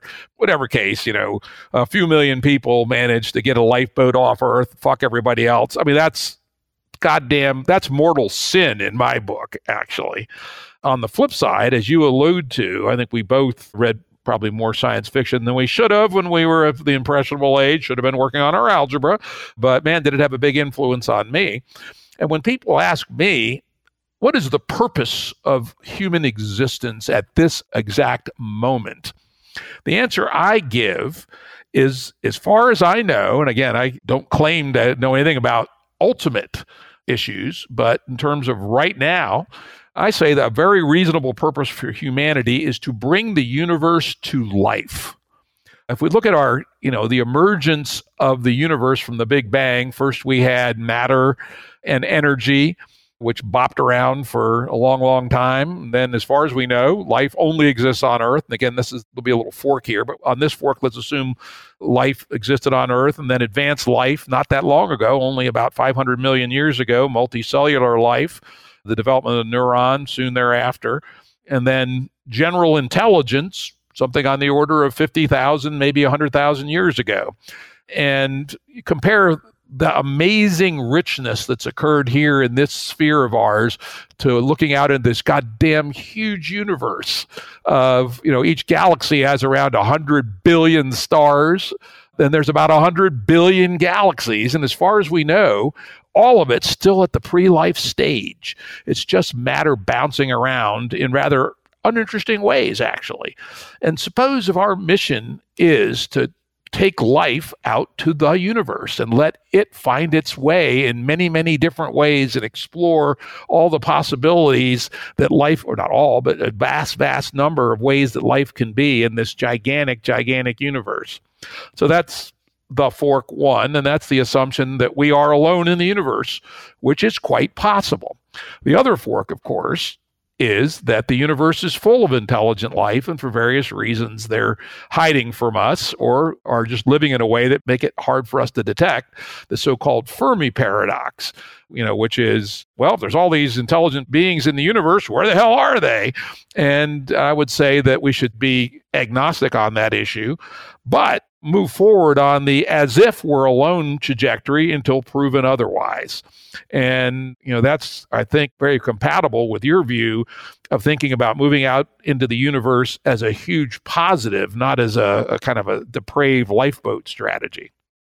Mm, totally. And moving out into the universe only after we've gone fully within to figure out what values and cultural forms and commitments and you know that human beings are actually bringing to the universe you know because i think the fascination with the kind of explore, exploration of the material world and of course space exploration is kind of the pinnacle of what was already been an impulse within the human to explore that impulse can also be turned within basically. Uh, and so I'm suggesting that both of those occur simultaneously, that the universal de-alienation and rehumanization uh, occur before we get off the planet.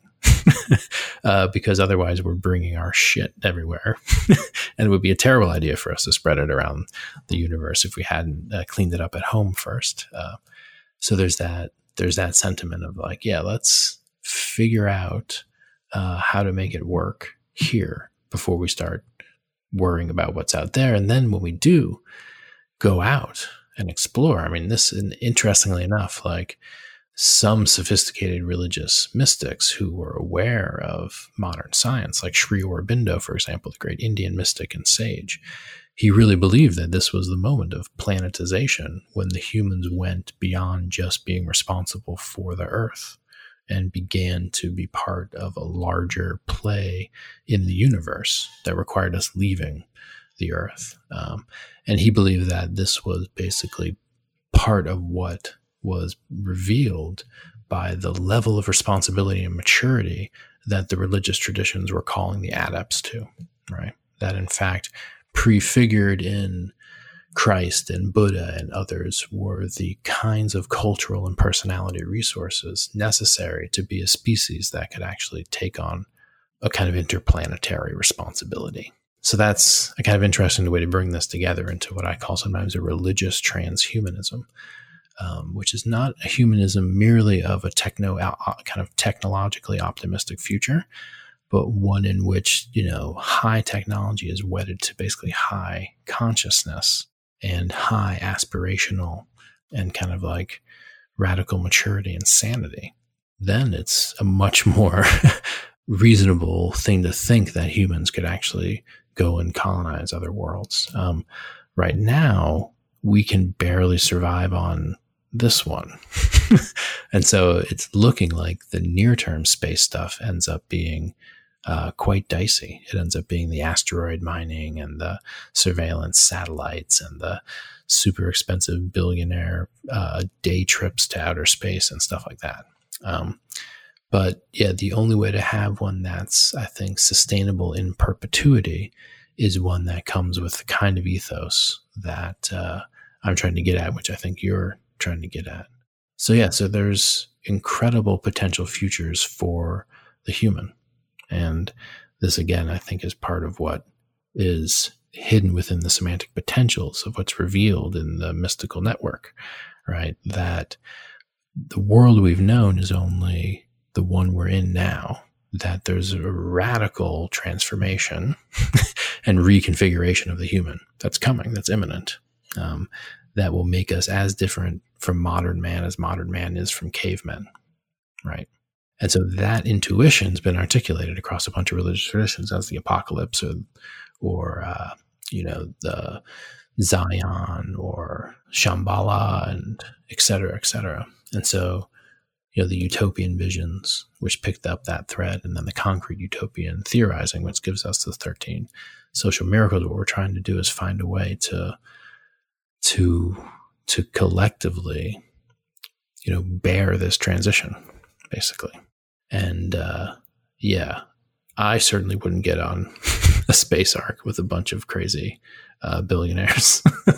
you know, I like to say, because uh, I work in this field of existential risk and catastrophic uh, risk and civilizational collapse and stuff. It's like I like to say there is no escape hatch. No practical one.